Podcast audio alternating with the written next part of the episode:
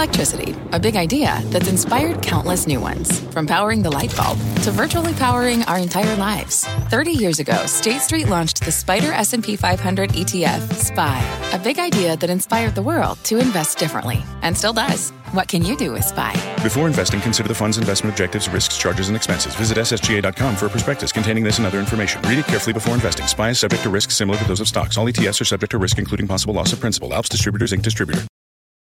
You're listening to The Exchange. Here's today's show.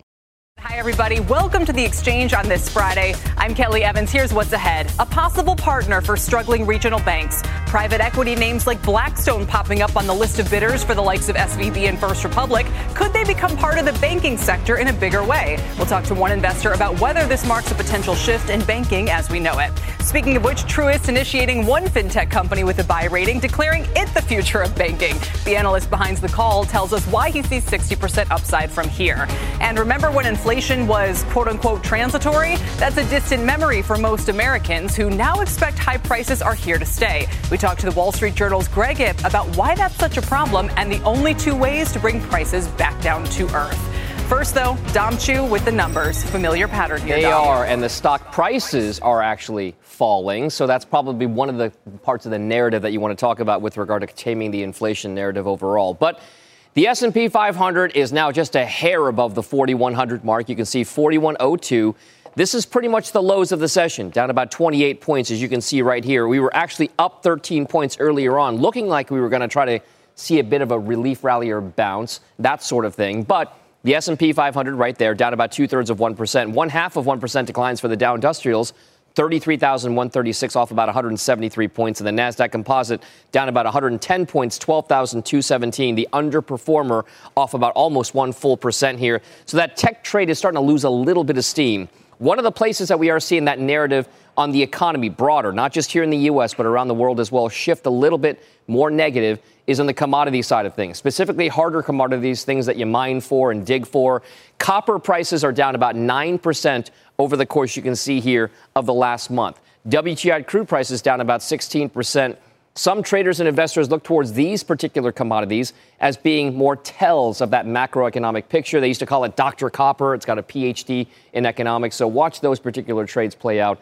And then from a stock specific perspective, there are places that are moving in the in the market right now, but one of the things that you want to keep a close eye on is the story that's developing around some of these other trades, specifically with regard to the regional banks. I'm going to highlight the one week chart just to show you there's a bit of a divergence happening in stability. PacWest Bank, we've talked about it extensively this week, given some of the deposit issues and outflows there, off about 23% over the last one week. Bank of Hawaii, one of the Western regional lenders that's been kind of more caught up in the ripple effects there, down about 25%. Meanwhile, Western Alliance, Kelly, we know this is one of the banks closest to the epicenter of the regional bank crisis. It's now pretty much flat on the week, down about 1.5%. So there's a real, maybe interesting story developing about what the haves and have nots are in some of these regional bank trades. We'll see if investors play more into that in the coming weeks. Kel, back over to you. All right, Dom, I'll see you shortly. Thank you. The cost of protecting the U.S. against default is surging. Five year credit default swaps hitting their highest level since March of 2009. That means right now it's even higher than what we saw during the last debt ceiling fight in 2011. Now, it comes as President Biden and Congress remain deadlocked over raising the limit this time, and it comes at a delicate time with Secretary Yellen also meeting with bank leaders to forestall a worsening crisis, and as the economy shows signs of heading into recession. Here to discuss the fallout, Ben White is chief economic correspondent at Politico and a CNBC contributor, along with our very own Kayla Tausche. Welcome to both of you. Kayla, let me just kick things off with you. It, it's a newsy day in Washington. What's the latest? Well, the latest, Kelly, is that staff from both the White House and the congressional leaders' offices are still trying to hammer out any potential areas of agreement. There needs to be a meeting early next week before President Biden leaves for Asia on Wednesday if there is going to be any sort of agreement that can move forward in a timely manner before that June 1st default deadline. So far, Republicans have put forth four buckets permitting reform, uh, work requirements for people receiving Medicaid and uh, food stamp benefits. Um, clawing back some of the COVID aid, and then pursuing a deal to cap government spending for multiple years. I'm told permitting reform and those spending caps are two of the lowest hanging fruit for these negotiations. But of course, the devil Kelly, is always in the details, and there's a lot of details there that need to be worked out. All of this while the Congressional Budget Office is saying, yes, early June is when the U.S. would in fact default, that if Treasury has to pay more than $300 billion in bills, that it won't be able to do it with the cash it has on hand, and it might not be able to make it to June 15th when more tax revenue comes in. What, by the way, did CBO say today? Because I saw are, it seems like they're in the basket of we could still hit it in the first weeks of June. We missed that point. Maybe we, you know, can hold out a little bit longer. And I also thought it was interesting what they said about the deficit and the debt. I mean, that's why we're in this situation to some extent in the first place. Right. Well, it's sort of like a household budget, Kelly. If you could pay your water bill and your electric bill, but not pay your mortgage, not pay the bigger ticket item and conserve some of that cash, then maybe you could stumble along and make it work. But Treasury's never been in this position, and they're extremely conservative about how to do this. And there's certainly a lot of payments coming due Social Security payments, veterans benefits, federal salaries, tens of billions of dollars that they'll need to pay. And June 15th is when the tax revenue comes in. CBO says um, if Treasury can make it to June 15th, then based on how much cash comes in from some of those tax receipts, maybe it could make it to late July hmm. without a default. But there's, of course, a lot of ifs in there and a lot of conditions on, you know, what exactly Treasury decides that it can and must pay and, you know, what actually ends up coming in on June 15th. Right, exactly. Ben, let me turn to you on that. So, we obviously see investors pricing in a, a pretty high odds of default and odds of default. What's interesting about that is that there's no reaction in the stock market, yeah. some extent of reaction in the bond market, but the fact that, that credit default swaps are now higher than we saw in 2011 without a market impact is striking. It is striking, and it does show you that there are those in the market who understand that this particular debt limit standoff is much more complicated and difficult than the last couple since 2011 when we got down, downgraded by Standard & Poor's, and that was the first time in our history, and we got close to a default.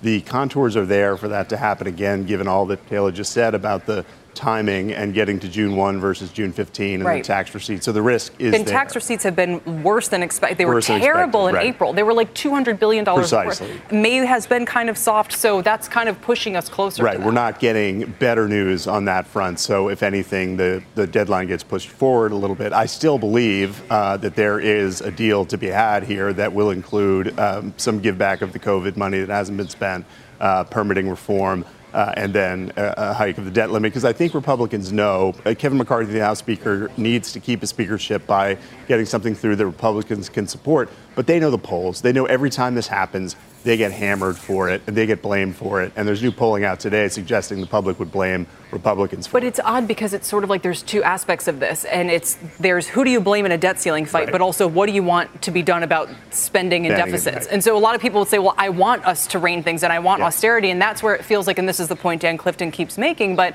all of this is really about in 2011 when Obama raised the debt ceiling, he had to concede to significant austerity. Right. And if we have to concede to any austerity now, it's at a pretty bad time for the economy. Exactly. We can't really afford uh, austerity cuts right now or big discretionary spending limits. And what was in the original Republican plan are pretty drastic cuts in discretionary spending if you take out the military, which they said they would.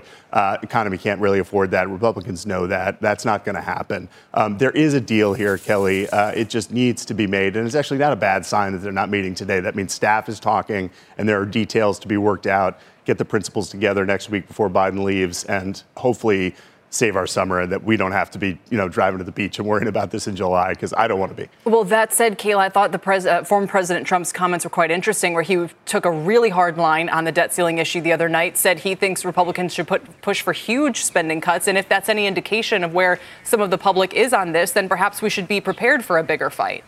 Yeah, and he also said that the country should just go ahead and default and see what happens, leaving some like Jamie Dimon, the CEO of JP Morgan Chase, to call it irresponsible and say that's why, you know, he doesn't trust him on matters like this. Look, I mean, Kelly, I think that there are real questions as to what the path forward is and how long these spending cuts can agreed upon, be agreed upon because on one hand, you know, there seems to be some rumblings that maybe 2 years is a time frame that the administration would try to push for, but just yesterday some Republicans on the Hill have said said, well, if it's only two years that we're capping spending, then we need to get a lot in return for that. The hmm. cost that we're going to exact, the price that we're going to exact is going to be really high for only two years. I mean, they want the curve of government spending to essentially be redirected downward, which is a really big change from recent trends. So, you know, the, the question of how long the term is for any sort of spending caps deal still remains to be seen. Um, and, you know, some Republicans have suggested that maybe default is a good thing. At least that's their public posturing because they want to show the administration that they're not worried about it. But I think behind the scenes, they know that, you know, it would be a bridge too far and that the you know, the, it's really just un- uncharted territory, and you don't know what would happen after that. Yeah, obviously, part of the reason why that 10 year, three month yield inversion has been as bad as it is lately with yeah. three month bills spiking and the rest. Kayla, we appreciate it. Ben, thank you. Our Kayla Tausche and Ben White reporting. Thank you. Let's turn to earnings season, winding down, but not before we hear from the retailers. And one clear theme so far has been disappointing guidance. My next guest says only a third of S&P companies so far have issued better than expected guidance. So what does that tell us, and what should investors brace for in the weeks to come? Joining us is Wolfe Research Chief Investment Strategist Chris Senyek. Chris, it's good to see you again. And any reason to expect a brighter tone from retailers?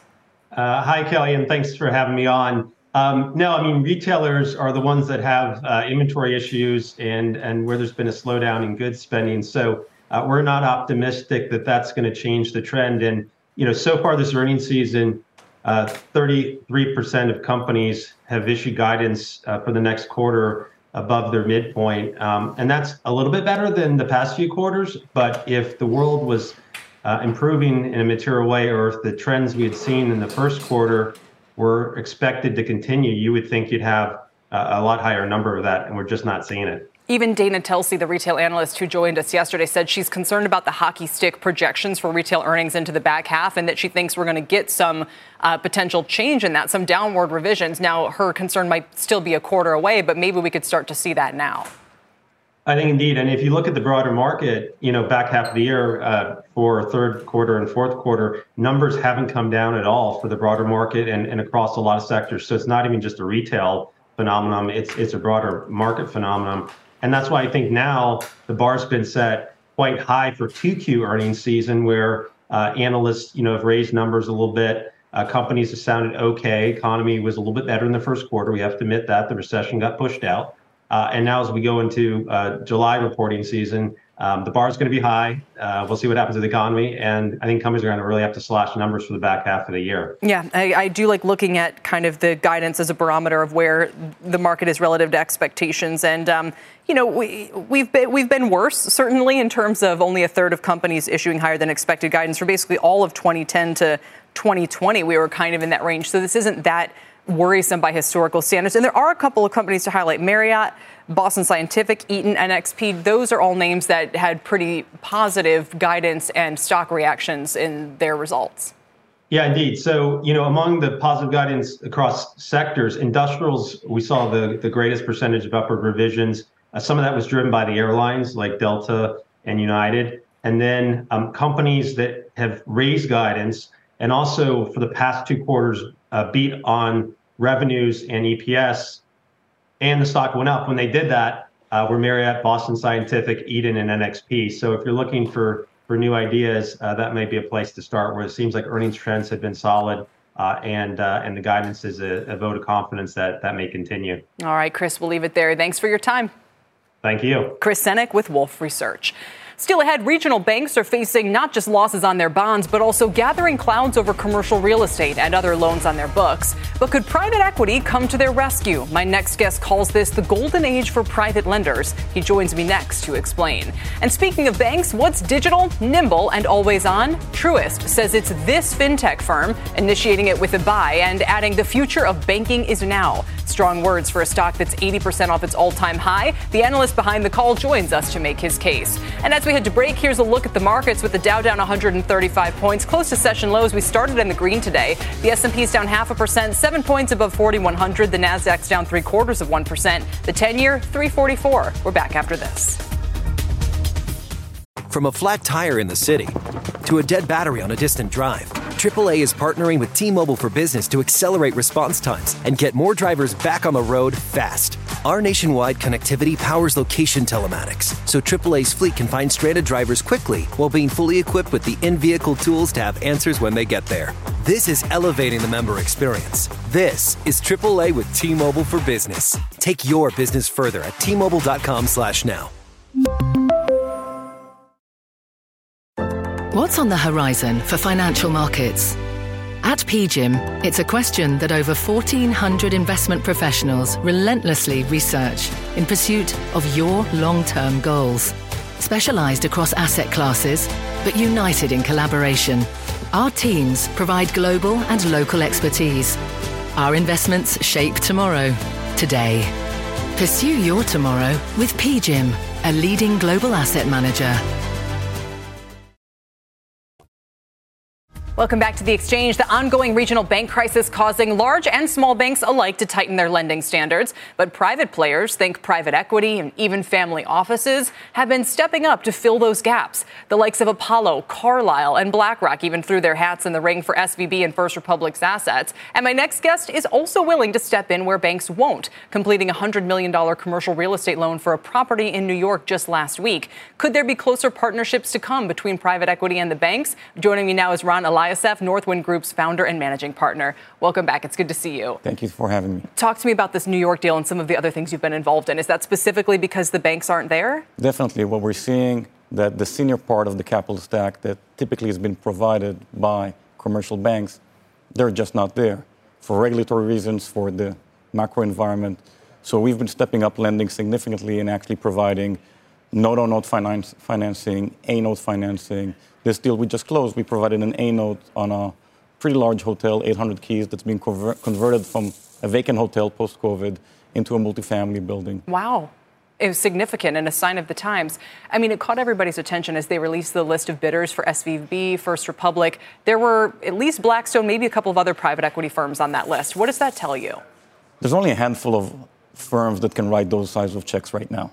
Uh, and most of those loan pools haven't really traded because of it. Um, the biggest discussion is what is the discount rate that they will buy those pool of loans that sit in those banks. Right, absolutely. The larger question, and some have raised this, is whether there would be synergies between private equity and regional banks in general going forward, right? If they said, okay, regional banks have maybe a deposit funding problem, could they package loans? Like they're good at originating loans, right? They are on the ground, they have close relationships, but maybe on the deposit side over time they lose out to the bigger banks could they do something, a business model where they originate loans and sell them to private equity players and the like? And, and private equity becomes a more stable funding structure over time. That could be what we're seeing more right now is us partnering with some of these banks and we're delivering them, meaning there's a pool, there's a pool of loan or specific loan they gave. We take the B note or the B piece, they size down their position, we get a higher return we get our return, they deliver, and that's a great solution. And we, have been doing it very actively in the last few months. And why do you think this is a golden time for kind of private credit in general? And we've seen some warnings lately about you know the risks that could be in this arena and how you know policymakers are trying to keep an eye on that. But why has so much activity moved to this part of the market? Very simple. Banks are on the sidelines, not lending. There's a there is currently a need, a huge need by borrowers funds that have raised capital like ours in the last few years, we're able to deploy that capital. And the reason it's a golden era right now is because we're doing the same type of loans we did a few years ago, but at lower LTVs, to better sponsors, better properties, and higher interest rates. Wow. So if I were, you know, Janet Yellen and I was saying, okay, well, what do I know about the risks in these kind of private credit pools and the fact at which, you know, changing macro means that there might be losses there that kind of cascade through the economy. Would there be reason to be concerned about that? Or do you think that they're, you know, sort of going to come out of this with um, maybe the much more positive results than we went through after the financial crisis? There's a real reason to be concerned. It depends which asset class you're looking at. At office, a lot of complexities, a lot of vacancies, a lot of supply issues. We focus mostly on residential loans. In residential, especially in dense markets like New York City, there's a scarcity of supply that's usually a good thing. It's a healthy thing. Actually, we think the city needs to create much more supply mm-hmm. in order to meet the demand. That's why we're seeing rents at all time high. Absolutely. And even now, condo units, if you look at the for sale condo markets, units are selling at a lower pace, but not at a reduced price. So we chose to focus on residential loans where we feel it's easier to underwrite the market. And do you feel comfortable in that positioning? I mean, how many more innings can we be in, right? If we know that maybe we're heading for a macro downturn, but you feel comfortable about the long-term, you know, attractiveness there, could this still have another year, two year, three years of a bull market, so to speak, to play out, or, or what do you think? I think it's the opposite of a bull market right now, uh, but it's all about the micro. You need to look at the specific market, specific asset class. So, for example, New York City residential looks pretty healthy, so we're lending on that. New York City office, we're for the most part staying away. Sure. A final question on interest rates. If the Federal Reserve pauses here, if they were to keep hiking, if they start to cut, what's the impact going to be on business? Well, right now we're seeing the impact right now. Interest rates, the, where they are right now, they're kind of suffocating the economy. People are not spending, people are not buying, and mostly the borrowers cannot borrow. Nobody can really sustain these rates in a longer duration. All the profit margins are basically evaporating. Absolutely. So you think that's going to really still that's what's going to hit the economy next, no matter which way they go with rates next meeting. We're already seeing it right now. Yeah. Absolutely. Ron, thanks for your time today. Pleasure. Good to check in with you. Really appreciate it. Ron Eliasaf with Northwind. Still ahead, First Solar leading the S&P, having its best day in over a decade. It's up 23% right now, highest level in 15 years. What gives? And why are more than half of the names in the Invesco Solar ETF still in the red today? We will definitely explain. And as we head to break, here's a look at the Dow heat map. We're seeing two to three decliners outpacing advancers. Nike, JP Morgan, 3M among the worst performers. IBM leading the way, though. The exchange is back after this. Hi, I'm Ben. I suffer from a condition called writer's block. It strikes when I'm at work. That's why I choose Canva Magic Write. It works fast, generating text in seconds, thanks to AI. Common side effects include increased productivity, compliments from coworkers, feelings of satisfaction. Now I can say bye bye to writer's block. Ask your boss if Canva Magic Write is right for you at canva.com, designed for work. Welcome back to the exchange. Markets have tipped lower this afternoon, though we're off just the lows of the session. We got some comments from Austin Goolsbee a short while ago as well. He said he hopes the Fed uh, can avoid a recession. Uh, made similar remarks about how they're doing a better job on employment than inflation right now, so not overly dovish in tone. Uh, that said, the Dow right now is down 93 points. The S&P is down 17, but at 41.13, and the Nasdaq's down two thirds of one percent, so reversing some of its outperformance earlier in the week. Consumer discretionary reflecting that is among the sector laggards, down one percent. Everybody else kind of in even Stevens. Utilities and staples are leading the way higher today with interest rates falling. A 10 year back last check was around 344. Utilities up a third of a percent. Consumer, sta- consumer staples, though, are barely positive. Energy down again. Fiverr is set to end the week higher after cutting its net loss by 75% from a year earlier. But AI could be a big risk to their business, according to RBC, who lowered their price target from 40 to 32 this morning. The shares are at 28 today. RBC warning the generative AI risk to Fiverr is here to stay. This has been a big discussion point around the stock. Piper Sandler attributed last week's 27% drop in Fiverr to fears around the potential impact of AI on the freelance hiring platform. Why do you need to hire someone to do it if ChatGPT can do it for you? But that said, Piper's still a little bit more optimistic, saying the move is more based on the fear of what if rather than anything known today. Shares are on pace still for their worst month in about a year, down 22%. Elsewhere, Chewy is a top consumer e commerce pick at Roth MKM. They see more than 50% upside in the stock. It's down 1%, it's below 35 today.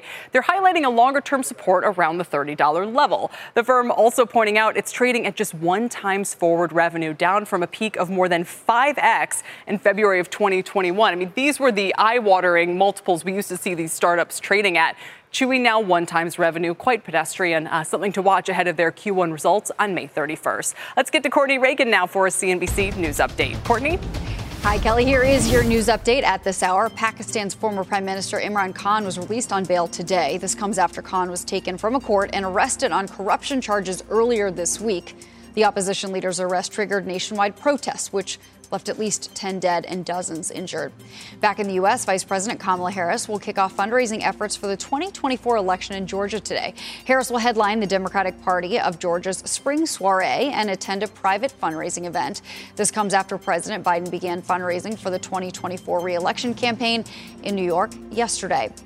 And Deputy Secretary of State Wendy Sherman will retire after decades of U.S. government service next month. The top diplomat has been involved in consequential foreign policy decisions during Democratic administrations since Bill Clinton's presidency. Sherman played a key part in the Biden administration's efforts to compete with China in the Indo Pacific. Kelly, back over to you. right, Courtney, thank you very much. Coming up, digital, nimble, and always on. That's how one analyst describes this stock, which he's calling the future of U.S. banking. If you think you know what it is, tweet me at Kelly CNBC. We'll reveal it after the break.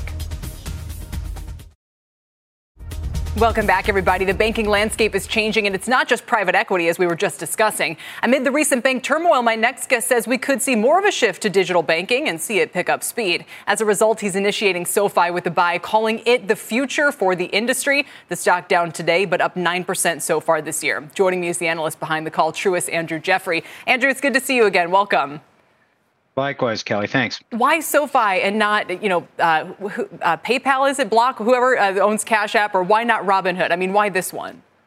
Sure. I mean, we we like Cash App too. Uh, I think it has uh, obviously demonstrated a lot of consumer value. I think the thing about SoFi that makes it different is it really it's truly a bank. It's an fdic insured depository institution.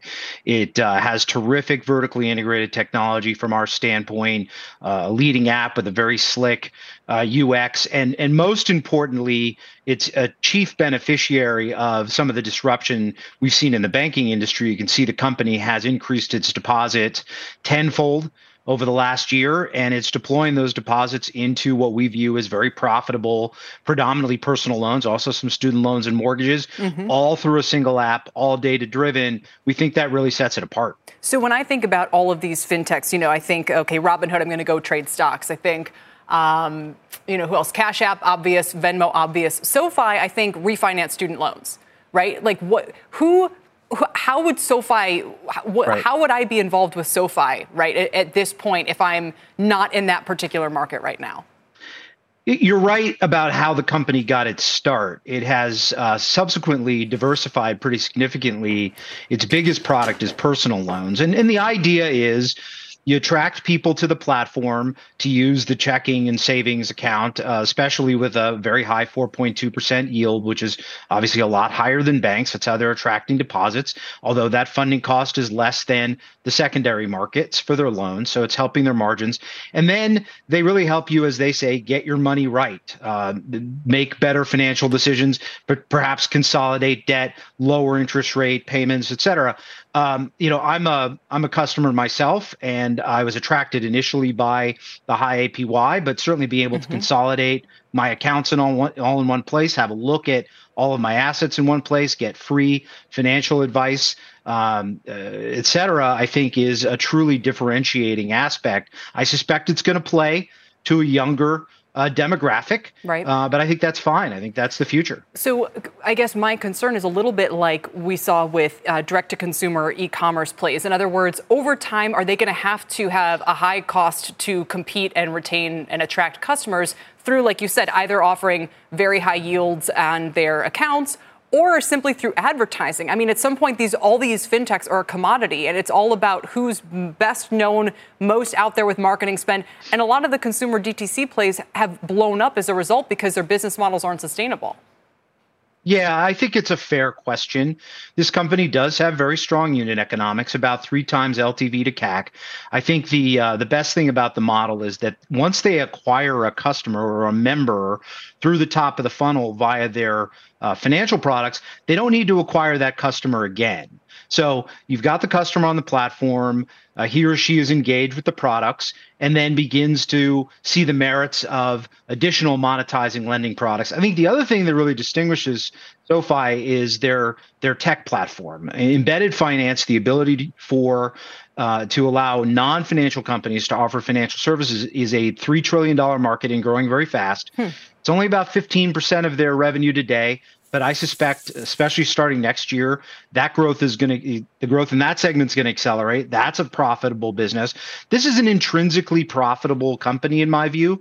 23% ROE at the bank today, not necessarily at the holding company, but it is profitable on an EBITDA basis. We yeah. estimate about $280 million this year. So I think it's already proven out the profit point. Now it's got to grow fast enough and grow profitably and underwrite well in, dis- in a disciplined way and maintain right. its its charge offs and, and, and in that respect it's very much a bang. No it's funny how the bank crises have made me and i think many people almost wary of a financial company that's growing too quickly because we now know what a red flag that is. Just a real quick final word andrew on this embedded yep. finance which is super interesting. So they're providing kind of banking or finance tools or payments tools to other kinds of companies. Just explain that for a minute yeah, so um, probably the easiest pr- product to understand would be a product called uh, Earned Wage Access. It's the ability to go to an employer and say, hey, you can offer to pay your employees any way they want to be paid. Um, that's one example of financial service. So if if if somebody wants to be paid daily or weekly, uh, they can tailor their their pay. Um, that would be one example. Point of sale lending is another example. These are all solutions that non financial companies can bring to their customers uh, without actually having to be finance companies or banks. All right, Andrew, thank you very much for your time today. We appreciate it.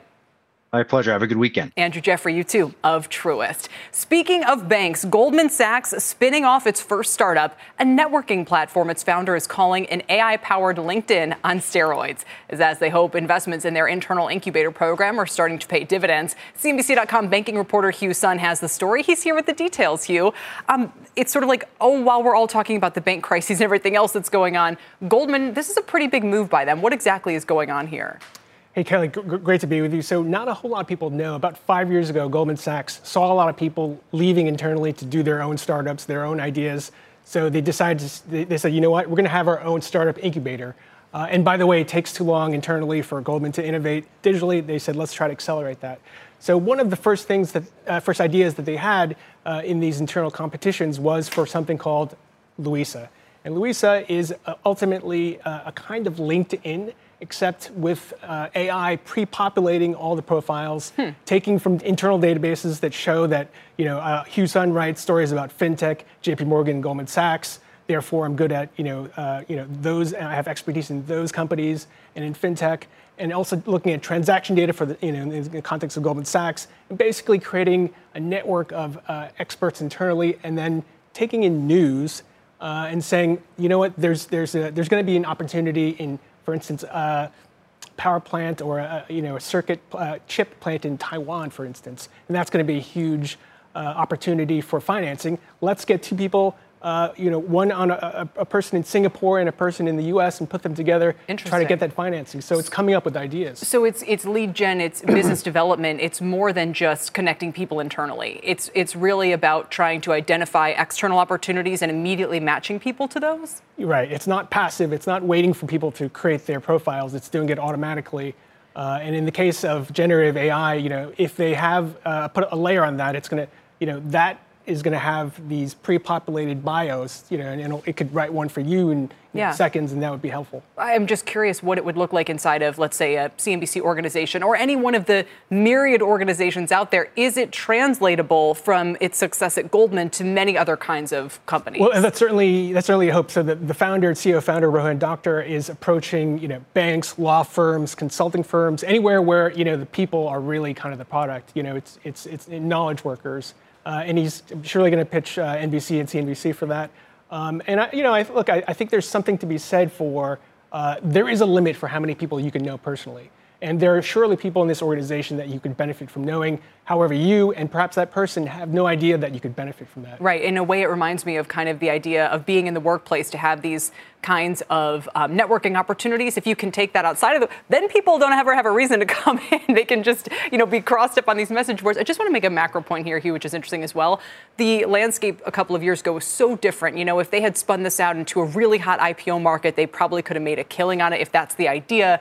Um, because the, the markets have changed, yeah. what does that mean for the significance of these startup investments and whether they continue to run this model with inside the company? Well, they're doing it primarily because they're, they, they get to use, they're the first adopters of this technology. So the, the CEO and founder and a small group of his investors actually own it outright. So Goldman Sachs spun it out. They have no ownership stake in, in, in that whatsoever you know, I, I think it is. Uh, Do they lose those employees as a result? They lose their employees, and so it's a way for Goldman Sachs, you know, uh, partners and, and, and, managing directors to essentially work themselves out of a job. Yeah. and so you have people who, you know, ostensibly make five to seven million dollars, maybe more, going into a, a high risk, high return kind of gambit. So it's, you know, it's certainly it's fascinating. And yeah. are anyone else other than Goldman have this kind of model or working on this kind of approach? Yeah, I mean, Goldman's pretty unique in terms of the banks. You know, I, I want to say Cap One is also known to be very tech forward, but mm-hmm. Goldman certainly is at the top of that. And they've hired from Google, they've hired from Amazon to try to up their tech chops. Fascinating. Hugh, thanks for bringing that to us.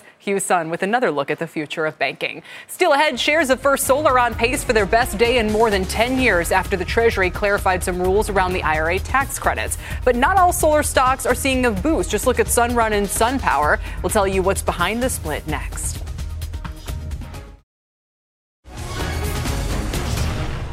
Welcome back, everybody. Made in America solar names are absolutely soaring today on updated tax credit guidance uh, from the Inflation Reduction Act. It comes for a t- amid a tough year so far for solar stocks, and particularly after that rough first quarter earnings season. Uh, Enphase, Sunrun, those are the two worst performers in the Invesco Solar ETF since Jan 1, with Enphase down about 37%, SunPower 41%, Sunrun similar. Uh, the TAN ETF overall down about 10% year to date. Let's bring in Pippa Stevens. And Pippa, these, I mean, the volatility in these stocks continues to astound. What now? Yeah, I mean, so the volatility has been pretty crazy. I think there's been a little bit of a mismatch between what we're hearing from executives and, and how they've performed. However, we do now need to distinguish between different parts of the supply chain. So, as you noted, First Solar is soaring today because they are a panel manufacturer in the U.S. Get, exactly, exactly. So they have operations worldwide, but including in the U.S., and they are the only actual sizable producer in the United States. And so we got the updated guidelines from Treasury today with that 10% domestic content credit. Hmm. We knew that was coming, but they clarified it, and it's really divided the industry. Sorry. What does the 10% credit mean in practice? Yeah, so that's on. So there's a 30% credit already, then the 10% is specifically for domestic content, and so that's on top of the 30%. Meaning, if you're a utility scale, uh, you know, uh, uh, provider, then you get 40% in total if you buy those panels. If that 10% credit is included, and this is very confusing because it's really divided the industry because some say it should have been at the cell cell level, while while the utility company said it should be at the module level, hmm. and that's because they said if it was the more limited and narrower definition at the cell level that would have just kind of curtailed the industry since we don't have a robust cell manufacturing uh, capacity currently in the U.S. These are huge incentives, you can understand why the stocks are reacting. Are we going to end up with more cell manufacturing capacity here? Because if you're one of these other companies, now it's no secret First Solar has been in this for quite some time. Mm-hmm. This is their whole kind of play why haven't the other companies either tried to mimic what they're doing, or why don't we have new companies getting in just to take advantage of this? Um, is there anything to be done about the cell issue in particular? Because previously it wasn't profitable, and so China has a lock on that market, and they are the majority of cells come from there, and so that's why people who are the, the developers in the U.S. have said we should focus on the modules, not the cells, because otherwise you just cannot build it out. And we are seeing a lot of now, uh, you know, producers announcing domestic manufacturing facilities for solar is expanding. We also had Hanwha Q cells, others that are now building out capacity in the US, but this doesn't happen overnight. And also, we were waiting clarity on things like this domestic content provision. And until you get that clarity, you're not going to invest in a new factory. You're not going to build out operations until you actually know what's going to happen. But it does speak to the challenge of trying to make a made in America supply chain and then also trying to grow solar at the fastest rate possible. And so that's what's divided the industry, and that's the challenge Biden has faced. And so Treasury kind of went in the middle because they created this provision where in total 40% of the content needs to be domestic made. And that 40% spans the cells, the modules, and the trackers. So hmm. there is some wiggle room there. And so, you know, no one is completely happy, um, but this is kind of the middle line between what different parties were advocating for. Yeah, huge day for First Solar. Real quickly, while we have you, I mean, very different tone in the rest of the commodity space right mm-hmm. now. We mm-hmm. talked about the declines in copper, both this week and kind of year to date. Other metals, industrial metals, not acting that great. Uh, uh energy, I think, is oil on pace maybe for its 4th mm-hmm. weekly decline now. And does this keep just coming back to a, a, a weak or darkening global economic outlook? I think it's that. And I think it's China specifically, which is such a key player in all these commodity markets. And of course, as we talked about, that story has failed to materialize. And so, kind of those markets are on tenterhooks there. But actually, check out Nat Gas because it is popping 5% today. We just got the updated numbers from the rig count, and those plunged by 16 specifically for the gas. Wow. So that is so that is one thing that is actually in the green today. Also, the stronger dollar is what sent oil lower. It had been a little bit higher on the session, but uh, that move in the dollar has pressured it. Great point. Meanwhile, copper's turned positive, so crisis over. Pippa, thanks. We appreciate it, Pippa Stevens. Still ahead, in a new piece, the Wall Street Journal's Greg Ip warns the Fed is going to have to choose between inducing a deep recession or giving up on its decade old 2% inflation target. He'll tell us why next. And throughout May, CNBC is celebrating Asian American and Pacific Islander heritage with stories of some of their influential business leaders. Here is Meta head of social marketing, Eric Toda. The Asian American community is one that is built on resilience. But I think what makes me most proud isn't just how we've reacted to things that have happened to us, to things that we have gone through, but the way that we look forward into the future. Asian Americans contribute $1.5 trillion to the GDP. And if you look at that, we are still under leveraged. And so, what makes me most proud is the line of sight that we have that we can be so much more, that we can continue to expand, and that we can continue to bridge and build better bridges with other communities so that the business world does thrive. Welcome back to the exchange. Americans are getting accustomed to inflation, according to the Wall Street Journal's Greg Ip. That's a problem. Just look at the wage negotiations playing out right now. United Airlines reportedly offering an 18% raise and a new five year contract for pilots. Delta implemented a 34% increase for pilots earlier this year. Auto workers and even Hollywood writers could also soon see big wage gains as workers demand to be compensated for the soaring cost of living. And just this morning, UMich reported consumers' long run inflation expectations this month ticked up to a new 12 year high. All of it could leave the Fed with only two distasteful options abandon that 2% inflation target or induce a massive recession. Let's bring in Greg Ip. He's the chief economics commentator at the Wall Street Journal. Greg, good timing today with the uh, UMich uh, expectations. That's exactly yeah. what you're talking about, isn't it? Yeah, it really is, Kelly. I mean, you think about it. I was sort of surprised that people were so like bullish with the Wednesday CPI number because some of the underlying data came in a bit less than expected. The bottom line is, if you look at the core inflation rate, it's been around five percent annualized for the last four months. We're not really seeing any drop off in that uh, series, which is really the main thing that we're watching. And I think, you know, going back to the original point I made in that column, the fact that we're not all talking about it is itself kind of troubling. You know, if you go back to last fall with the midterms, it's all the Republicans wanted to talk about. Biden called his signature law the Inflation Reduction Act.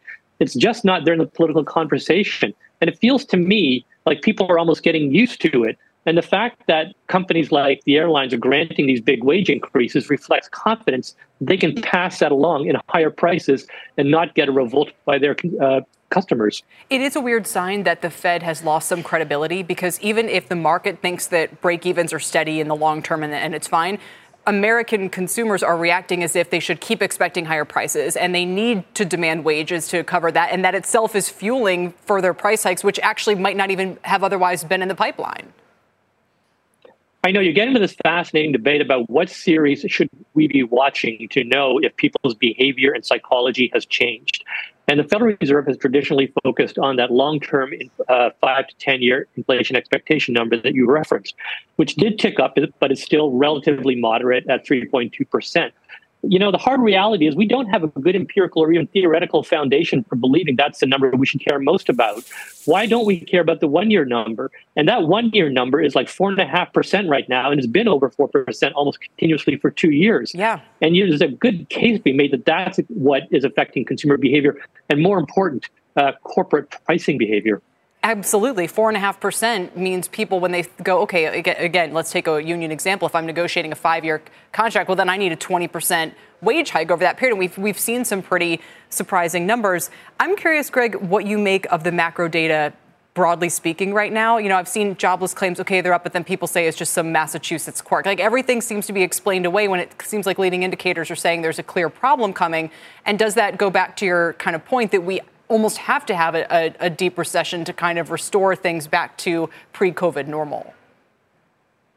Right. Well, if I'm if, if my worries uh, pan out and we have seen a switch thrown on the psychology of the consumer, such that they now think four percent, not two percent inflation is a norm, then we know that that means the Fed needs to really weaken the economy and deliver higher unemployment just to break that psychology. You have to take away consumer spending power so that corporates don't have the pricing power. Now, the theory of the Fed is they've raised interest rates a lot, five full percentage points in the last year or so, and that there's a delayed effect, and we will soon start to see that monetary tightening have its effect felt on the economy. And we do see a few signs. There was the rise in unemployment insurance claims that's been going on sort of like in a zigzag pattern for a number of uh, months or weeks. Maybe there's something going on with regions. Maybe there's something going on with the seasonals. Still, it does look like something is going on there. On the other hand, the unemployment rate ticked down to a new low uh, the last month. And the other thing, Kelly, that I think is especially kind of striking is that, as you know, the leading edge of a monetary slowdown is housing because it's the most right. credit sensitive part of the economy. Well, as you've been reporting and others, if you listen to the home builders, that's leveled out. They're seeing, you know, pretty good demand, especially from the entry home, uh, entry level home buyer. So while it may be the case that we've got a lot of weakness in train, especially as some of the bank uh, credit crunch stuff feeds through, it may be that the Fed has more work to do here. Yeah, it's uh, like Steve Liesman has said, if we could stop the clock now, it might end okay. Or as Goolsbee said, you know, something about how he still hopes we can have a soft landing, but I think Hope was doing a lot of the work there. Yeah, exactly. Greg, thank you very much. We appreciate your time today. And you can read more of Greg's you, piece Kelly. in the Wall Street Journal. Before we go, check out Bitcoin, once thought to be an inflation hedge. It's on track for its worst week since November, which was when FTX collapsed. The cryptocurrency touching its lowest level since mid March, 26,000 and change right now with an almost 11% drop this week. Uh, to follow Bitcoin and the other cryptos, go over to CNBC.com. That does it for us here on The Exchange today. You've been listening to The Exchange. Make sure you're subscribed to get each episode every day, same time, same place. From pit lane to podium, the Las Vegas Grand Prix is providing fans a race day experience at the speed they deserve. With the help of T Mobile for Business, our 5G advanced network solutions are powering race day operations with event wide connectivity. From streamlined gate entry to an immersive app, giving fans blazing fast access to the sport they love. This is accelerating innovation. This is the Las Vegas Grand Prix with T Mobile for Business. Take your business further at T-Mobile.com slash now.